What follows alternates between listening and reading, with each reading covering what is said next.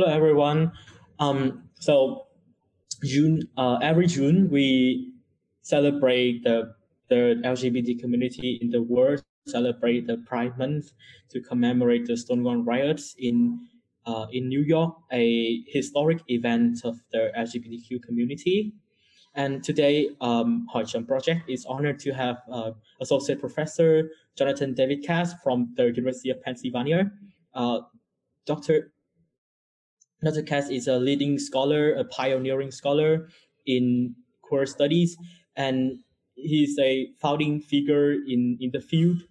He's also the first scholar to uh, the first the first tenure faculty in queer arts art history. And hello, Dr. Uh, hello, uh, Dr. Katz. Uh, it's an honor to have. It's our honor to have you here today. It's an honor um, to be here. Thank you. Yeah. Uh, could you introduce yourself a bit to our audience? Sure. So uh, I've been doing uh, queer studies uh, at the uh, university level now for about 35 years, and um, and when I started, the field was very very small. There were uh, one or two of us, um, but it has grown, and now we are developing into an academic discipline like any other but it has taken quite a long time to do that. Yeah, very interesting.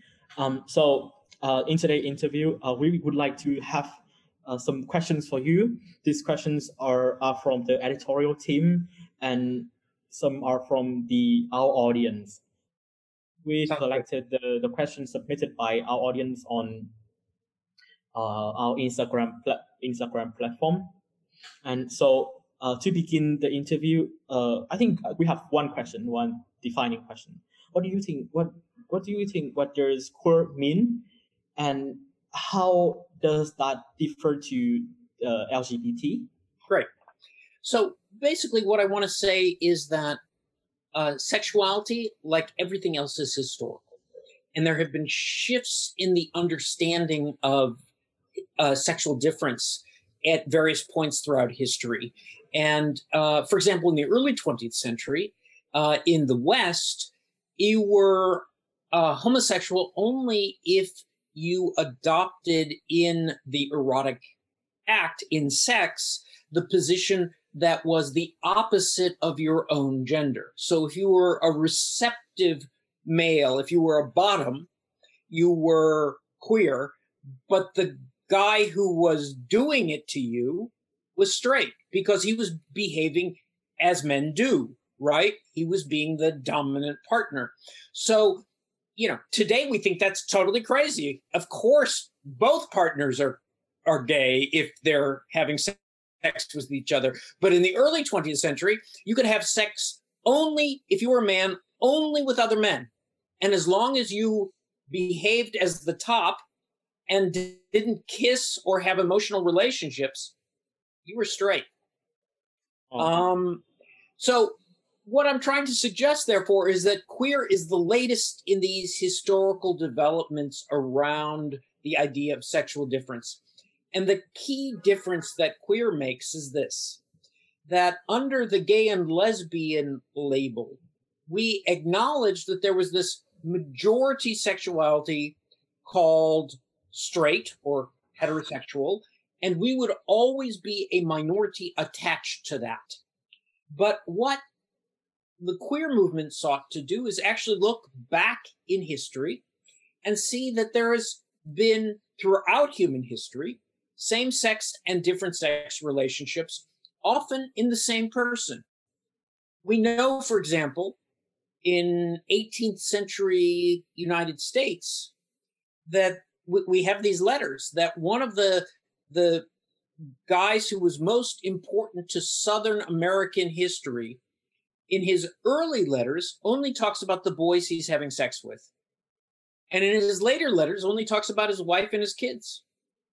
And he doesn't see this as weird. No one saw this as weird. In a culture in which you were not supposed to have sex with women until marriage, you had sex with your friends. Um, and so, what we're trying to do with queer is to say, wait a minute, heterosexuality is not the North Star and everything else has to take its position around that. Heterosexuality is one sexuality, and there are many others.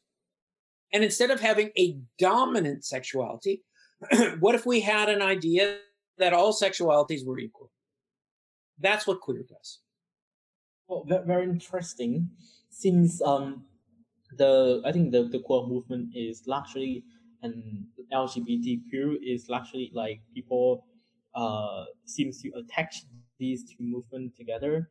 But now I think there is a very defining difference between the queer movement, which is um, very extraordinary.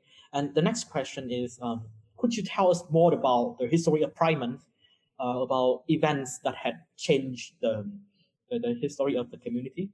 Sure. So the um, the central and defining event, of course, as you suggested in the introduction, is the Stonewall riots. But the Stonewall riots, which took place in, at the end of June in 1969, um, are actually the tail end of a whole series of other riots that took place beginning in the late 1950s. Um, the reason Stonewall caught on is that it took place at the same time as those famous 1960s social movements. In other words, in the 1950s, you could have a riot, nobody cared. But in the 1960s, if you had a riot, people paid attention. Um, and of course, it didn't hurt that it was happening in New York. Um, and in all of these riots, what we see is that those who are most marginalized, who are the lowest in the social hierarchy, are the ones who are rioting because they simply had no place to move but up, right? Everybody else was worried about being arrested or having their name in the paper. And so it was overwhelmingly young people, drag queens, trans people, and people of color who stood on the front line, and lesbians who stood on the front lines and fought the cops. And in Stonewall, that's exactly what they did. They fought the cops and they won. They beat back the police. And it went on for three nights. And each night was bigger and bigger. And by the end of it, according to the great American poet Allen Ginsberg, who walked into the Stonewall on Sunday night, he said, The fags, they've lost that wounded look. And that was the difference. Very interesting. So Stonewall riots, uh, and yeah, some say that Stonewall uprising it's have I think it's have a nature of an uprising as you as you just said like um, people who have no other choice, uh, no other option, chose to fight together. I think it's more the nature of an uprising than the nature of a riot, uh, as I could as I could perceive. And so I think we shall like that was a historic moment and since then, there had been like more than more than uh, 30 years since the Stonewall riots. But um, during the last 20 years of the community, we had witnessed a lot of significant change. And could you describe the last 20 years of the community for us? Sure. And what do you think would be the, the trends and the changes in the upcoming years? Sure. So when I was talking about the distinction between gay and lesbian and queer, one of the things that I um, want to underscore is that it was AIDS, above all, that taught us the dangers of minority status. Because in my country, in the United States, we had a president, the very, very evil man, Ronald Reagan, who was more than content to let all the homosexuals die off of AIDS minority status worked for him because he didn't like gays and he thought, fine, let them all die. Right. And so what we realized is we cannot, for our own health and safety, we cannot be a minority population because minority populations get destroyed. And so part of our thinking, therefore, in moving towards queerness was to say, we're not going to be a minority anymore. Um, we're not going to play that game. And the other thing, and it's equally important to underscore, is that we wanted to create a form of identification that allowed people who were not same sex inclined personally to join us. And this is a big difference. So many years ago, I was giving a lecture to a group called Parents and Friends of Lesbians and Gays. And a woman, maybe in her mid 50s, stood up in the audience and she said, I come from a conservative Republican part of the United States where old values and old traditions are dominant. But my, and I was comfortable there. I liked it there. But my son came out to me and told me he was queer. And then I heard all of these things that my neighbors were saying about homosexuals, and I realized they didn't apply to my son. And I started to get uncomfortable in my own neighborhood. And all these people who were once my close friends started to feel like my enemies. And then she turned to me with tears in her eyes and she said, So I have a question for you. Have I become queer? And I said, Yes, you've become queer. Because it's not what your body does, it's how you think about your relationship to the world.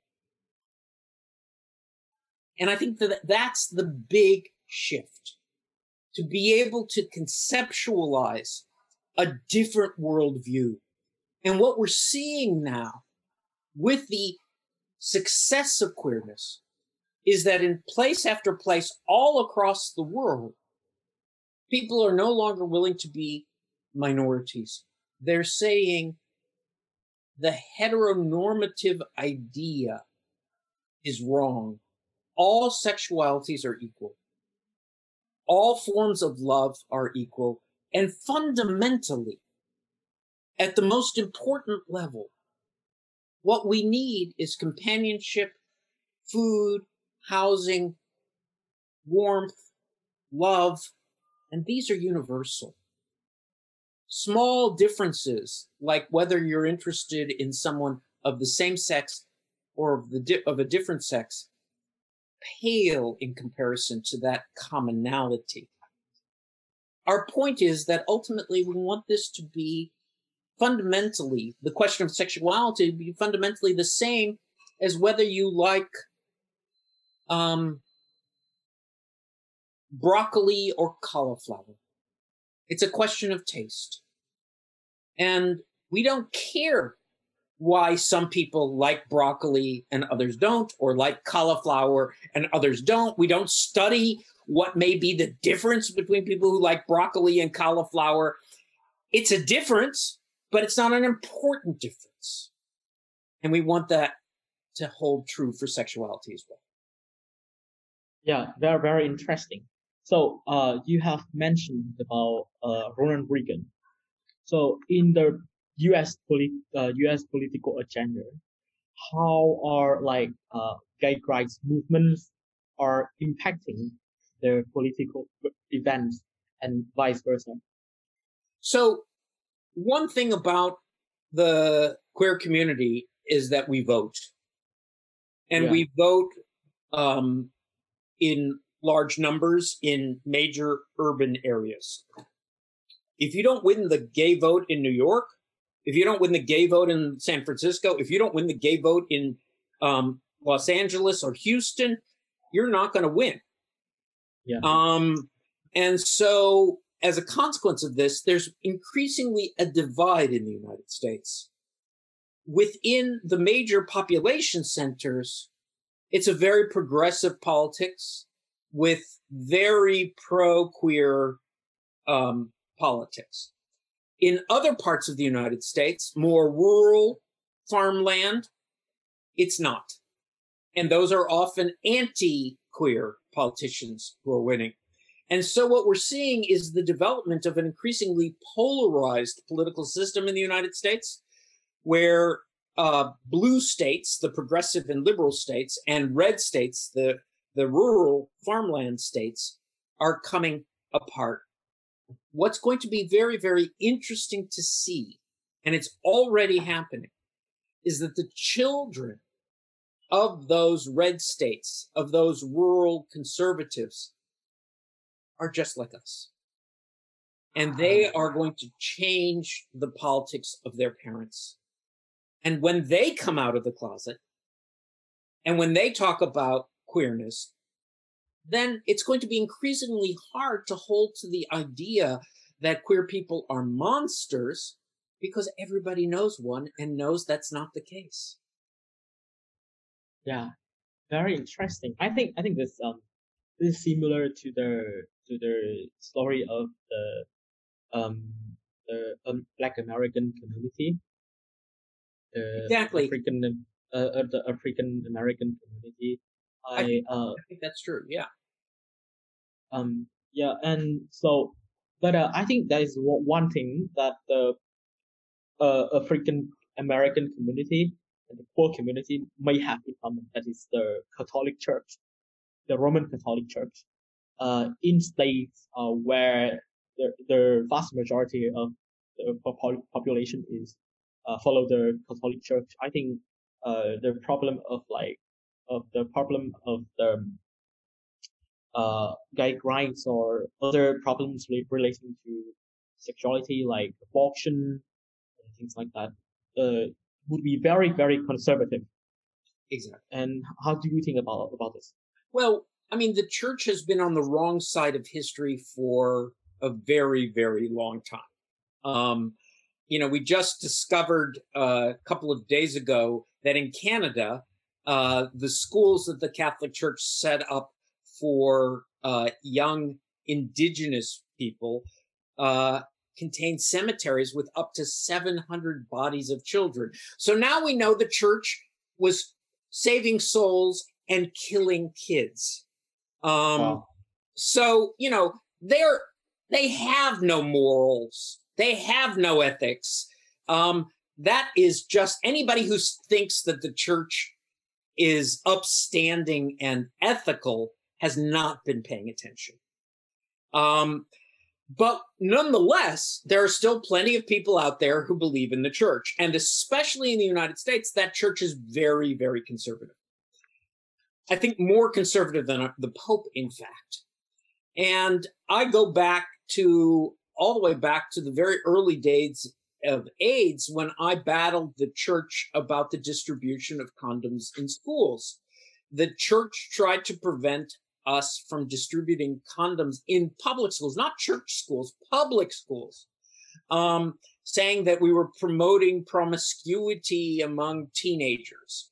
And I was, you know, my first attitude is like, you don't need to promote promiscuity among teenagers. It's there already.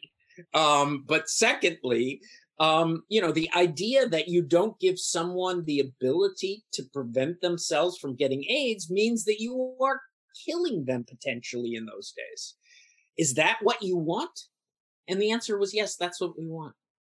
Um, and so we lost that. We lost the ability to distribute condoms in schools because of those uh, Catholic Church officials.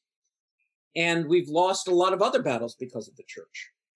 And at this point, now that we know that the church is completely hypocritical, and at the very moment they're fighting to prevent the distribution of condoms, the same priests who are arguing against condoms are also having sex with young boys, right? Wow. So, you know, what can you say except get rid of it?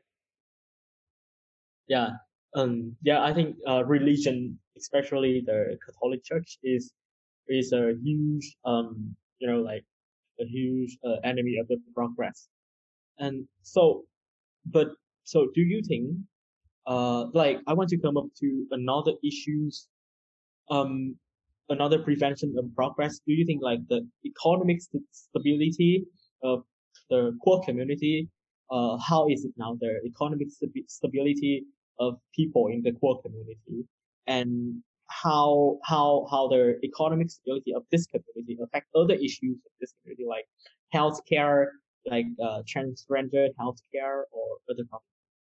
Absolutely. So, of course, one of the great things that has long served to help our cause is that there is a widespread perception that because queer people don't have kids at the level that straight people have kids, that we have much more disposable income, that we're Yeah. per capita richer.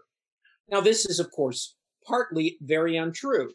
If you're, you know, if you're trans, you're not richer.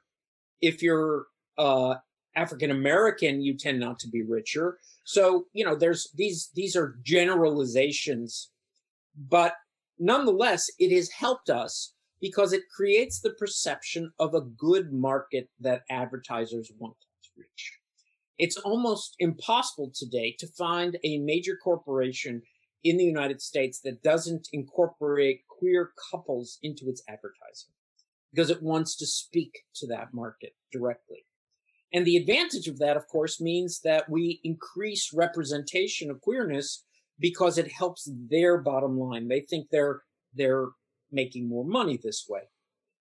The um, the result is that what we have come to see is a kind of self-fulfilling prophecy. The more they think we have money, the more they represent us. The more they represent us, the more people come out of the closet. And so it keeps growing and growing and growing. And of course, what I've seen in the last 35 years of my life takes my breath away. I mean, when I came out of the closet, I was illegal.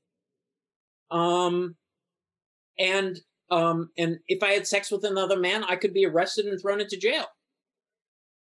Now, you know, we are a golden market for advertisers, and young people see representations of queerness. The most remarkable to me uh, event that I, I recall in recent memory is my 17 year old nephew who was talking about um, dating and casually mentioned this boy that he was dating. And I turned to him and I said, You're gay? I had no idea. And he looked at me and he said, God, you're so old fashioned. I'm not gay. I'm me. Um, and now he's dating a girl, right? So what he was saying is, I don't care the gender of the person I'm dating. I'm dating the person, not the gender. yeah, very very interesting. It's um, it's a very you know like um, insightful experience into the community, and so we have talked about the very you know um, the intriguing stories of the queer community about the political agenda, about the social issue, about religion, about the economic uh, the economic issues. But um, I have one key question to ask. So, what do you think would be the enemy of progress? Would that be the nation, the state, uh, the tradition, the religion, or something else? So I think the enemy is a dead and fossilized version of morality that speaks through all of those things. It speaks through the state, it speaks through religion, it speaks through a number of social and cultural power centers. But what it it says is always the same. The past is the model, not the present. And by that I mean, of course, the idea that there's a heterosexual, normal world and everybody else is wrong. Now, as an historian, I know that's not true. I know that's not true, right? We have abundant historical evidence that people were both gay and straight throughout most of human history. Um, so the idea that there's only one sexuality is ridiculous. And as late as 1949, um, Kinsey, the American uh, scholar on sexuality, did a study in which he, in 1949, which is one of the most homophobic periods in American history, found that one third of his um, people answering his questions had same sex sexuality to the point of orgasm. So if one third of Americans are having sex, it's with other people of the same sex, it's hardly a minority position. And what I think we are going to come to understand is that the real enemy is those who object to the idea of progress, who object to the idea of a more equitable, fair, just world. And they need to be called out for what they are, right? Um, because they are the forces of repression. Yeah, I see. It's very uh, apparent that apparent that uh, there are people who are really preventing the progress, preventing the uh, a more just world, uh, a just world and an equal world for the for people like um, the poor community, the Afri- uh, the African Americans, and you know, um, exactly. I, I will tell I think, you just one, one quick story. Maybe ten years ago, yeah, I was friends with the head of uh, Georgetown University's chaplaincy. Yeah. He's the head priest for the Catholic students at a Catholic university, Georgetown University, and we were we. I've been to his house. I knew his husband. They lived a very gay life. They had a kind of gay parties all the time. But the official Catholic position, of course, was that gay people are bad. M- maybe uh, 10 years ago, there was a lawsuit by gay students at Georgetown University seeking to form an organization of support to one another. And the university filed suit against it. And my wow. friend, I should now say former friend, was the person who prevented them from forming a gay organization. This man who lives with his husband. And, you know, he said, when I called him furious on the phone and said, What the hell are you doing? He said, I'm working from the inside. I'm like, no, you're not working from the inside. You're destroying from the inside. Um, and we never spoke again. Yeah. It's a very intriguing story, intriguing personal story. Since um, you know, like uh, I some might, say that that's being pragmatic, but I think that there must be there must be a moral, an ethical boundary for pragmatism.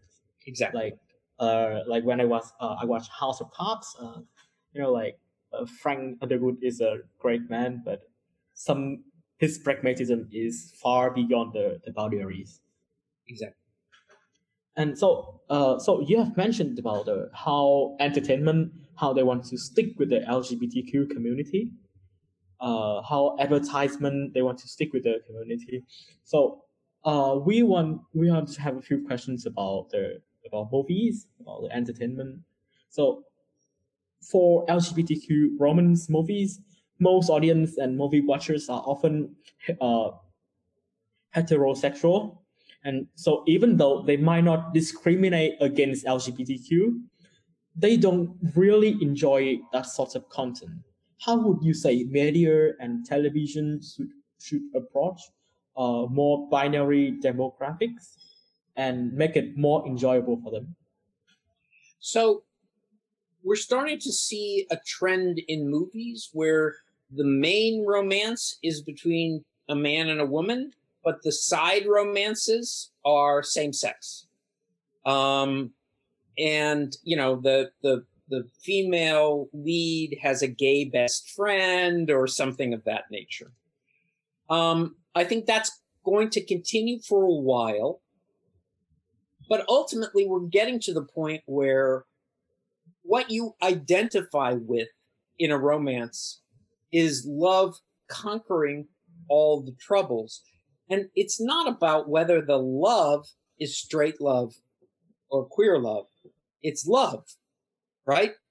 And I think we're getting to the point where we're going to start to see same sex love taking a universal position. saying these problems are everybody's problem without regard to the particularities of your gender, right? Um, what's interesting here is that television has moved faster, at least in the United States, in this regard than has the movies. And I think television has moved faster for one key and important reason. Television is much more tied to markets, to capitalism, to making money. Because if you can sell things with a program that's popular, and the more popular the TV program is, the more you can charge for advertising, then of course you want the most popularity for your program you possibly can have. What they found is that programs that have queer content are more popular than programs without. And so, because they want to reach this market, they can make more money by doing queer programming, and they do that. Hmm. I, I, as I could recall, I, had a, a debate about this, uh, and then, do you think that, um, do you think that the, do like when people like their incentive to use this content is just for like their business incentive is entirely business. It's not about like they really respect that, but they are just like using that. Would that be? I know it's help the queer community to spread the queerness, but would that help the? Uh, would that be ethical to say so? I mean, like. So I don't think capitalism is particularly ethical to begin with. Um, you know, it's a it's a it's a system that is premised on certain people having more than other people for reasons that don't seem particularly fair. Um, so what I would say is this: they use us, we can use them, um, and it's a mutually useful or instrumentalized relationship. Um, but the interesting thing about this is the genie doesn't go back in the bottle. Once people start to see that queer people are just like straight people in all the important ways that count, you can't then impose that old standard of morality again. People won't stand for it. That's why young people today are overwhelmingly queer positive. They don't see these issues. Right now, the Republican Party in the United States is trying to ban trans kids in, in sports. And the peers of those students are like, why are you doing this? Study after study shows that among young people, this is just not an issue. Wow, very interesting. Uh, so that's about the the audience. How about the the artists? Like, have LGBTQ artists face any dilemmas through, through you know, like through the history when their arts were not universally accepted, uh, or even banned due to social stigma? Yes. Well, I distinctly remember the very first um, movie that showed a same-sex kiss by gay actors. And it was for me such a triumphant moment that I stood up like an idiot in the theater and cheered um, because I'd just never seen that before. Now I see it all the time and it doesn't matter. Um, and what I think we're beginning to see is um, a real shift. It used to be impossible for an actor to be both commercially successful and out of the closet. Now, it's not an issue.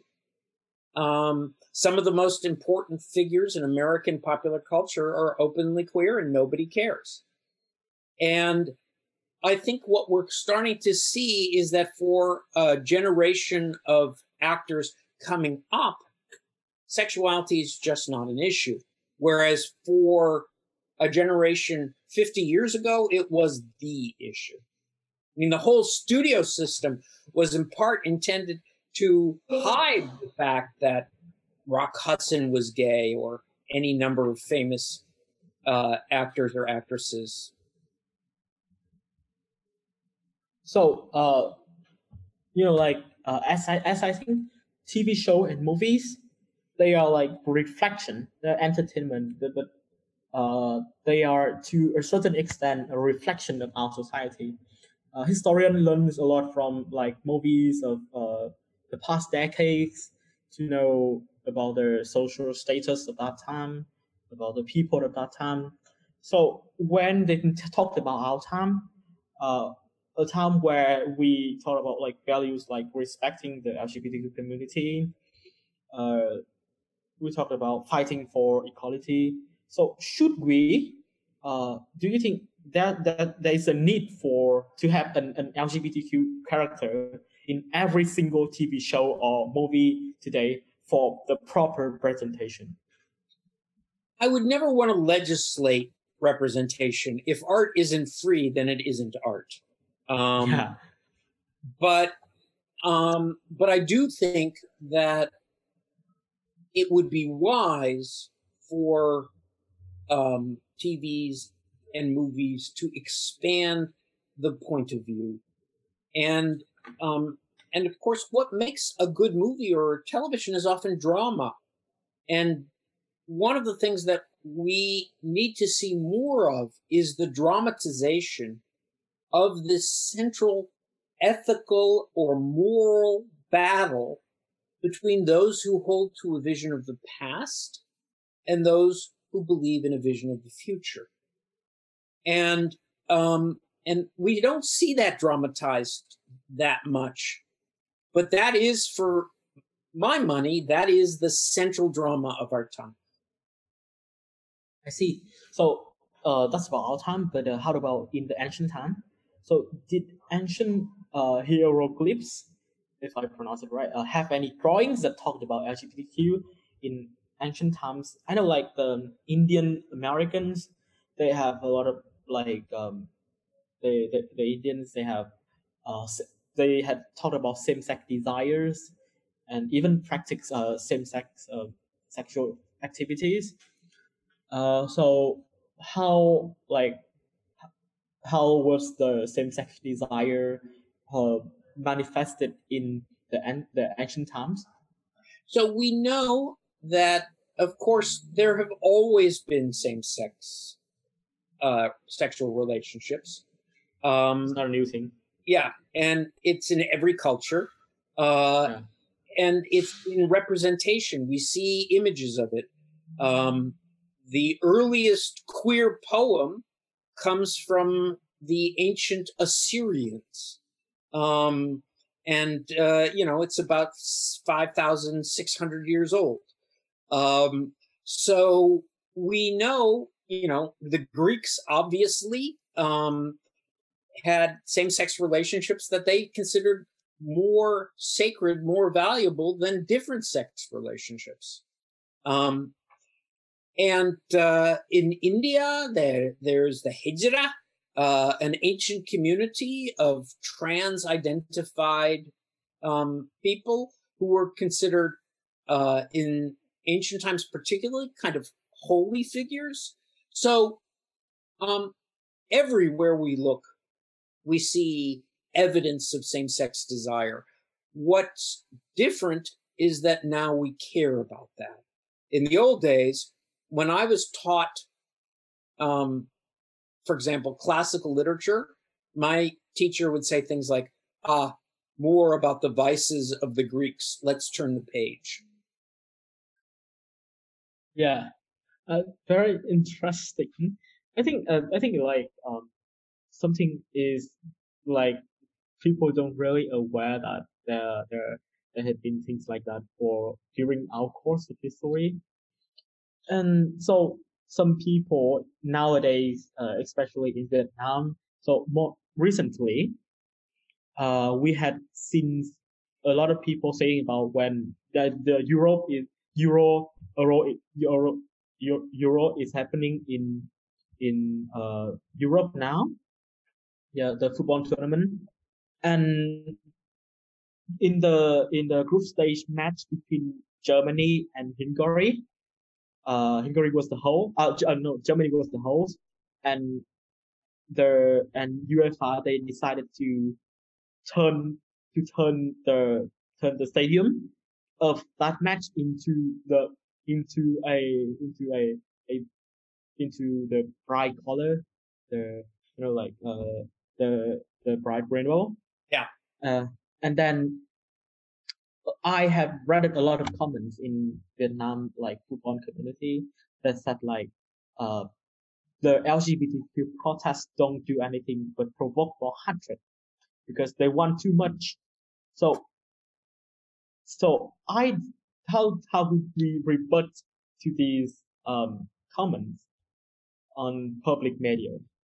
Well, I think that anybody who says that they that wanting civil rights is wanting too much um, needs to think about what that actually means.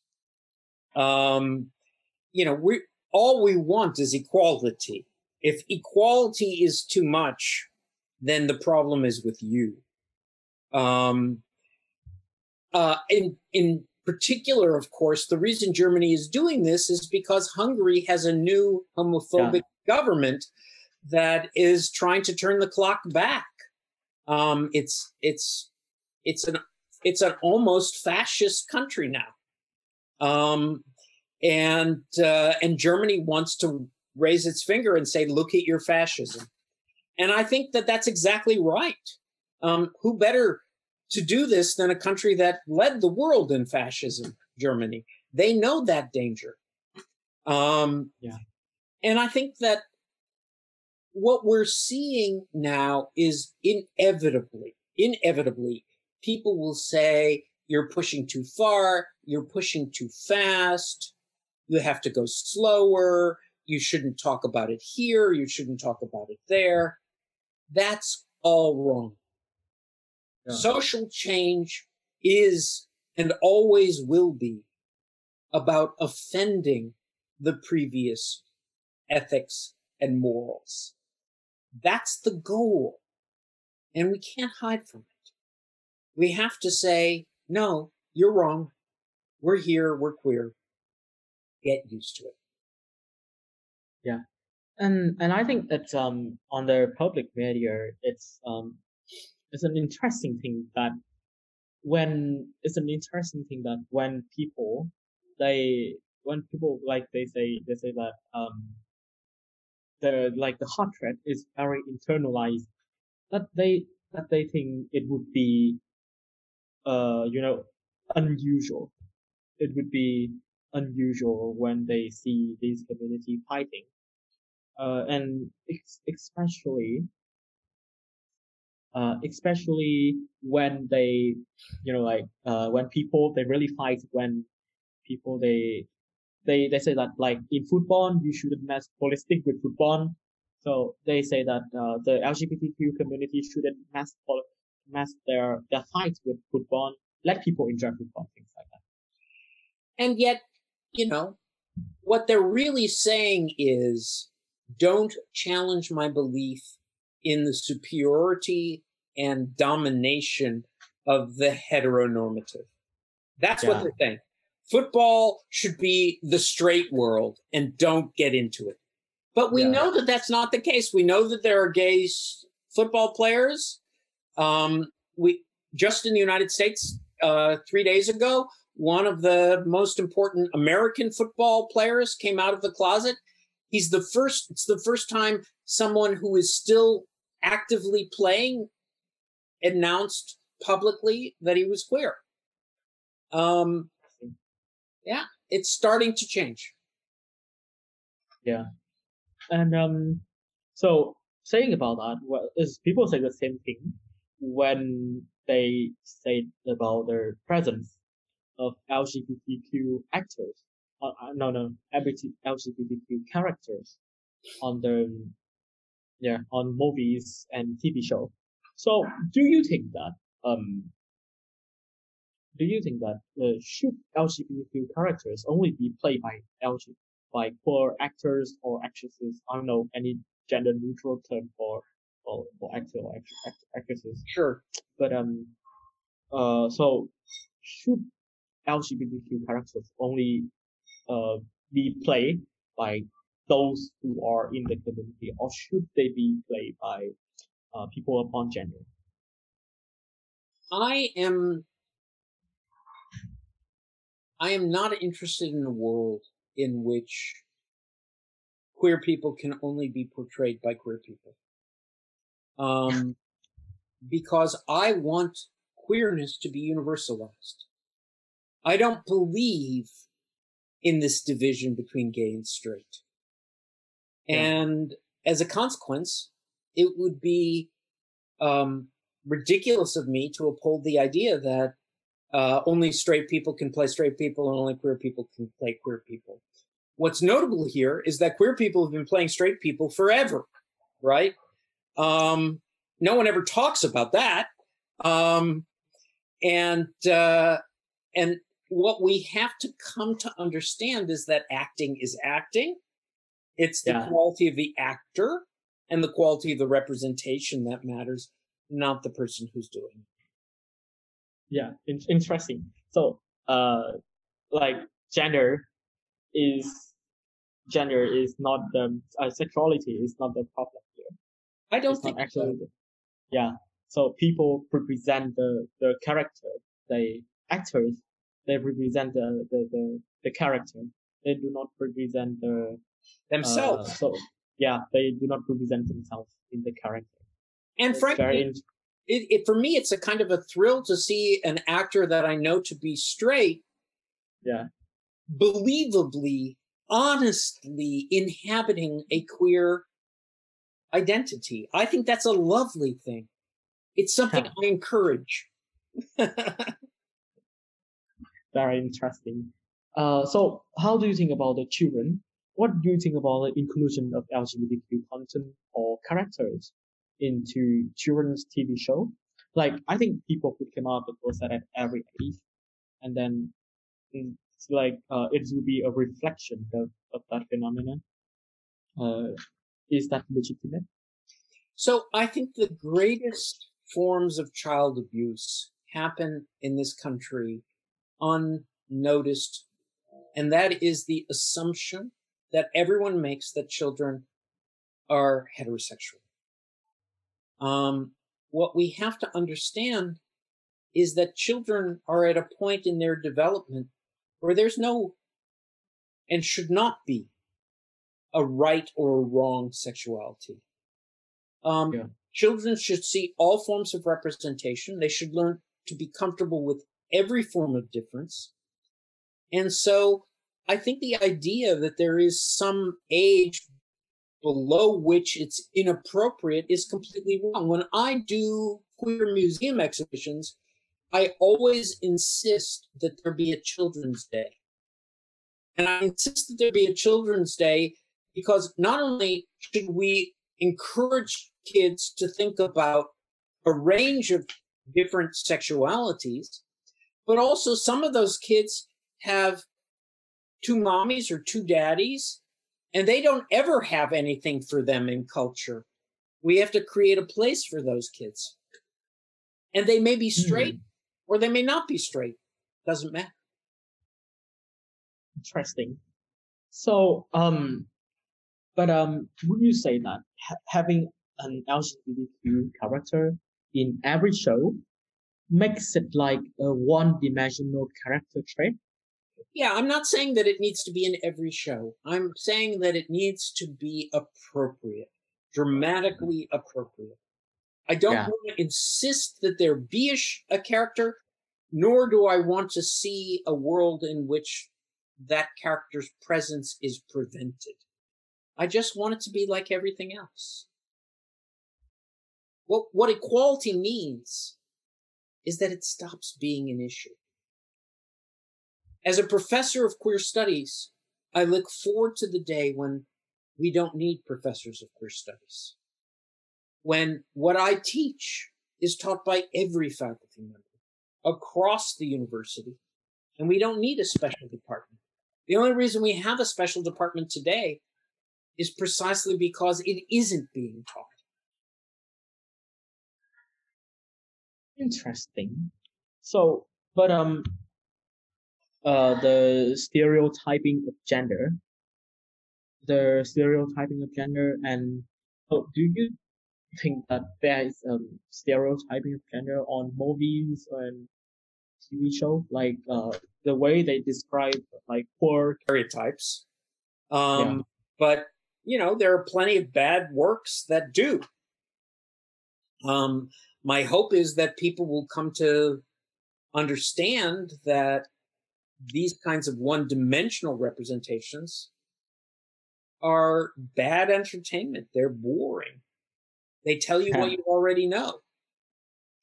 Yeah. Interesting. And so I think um, we had talked about a lot about movies and television and and how that uh, has have uh, spread the queerness to the public.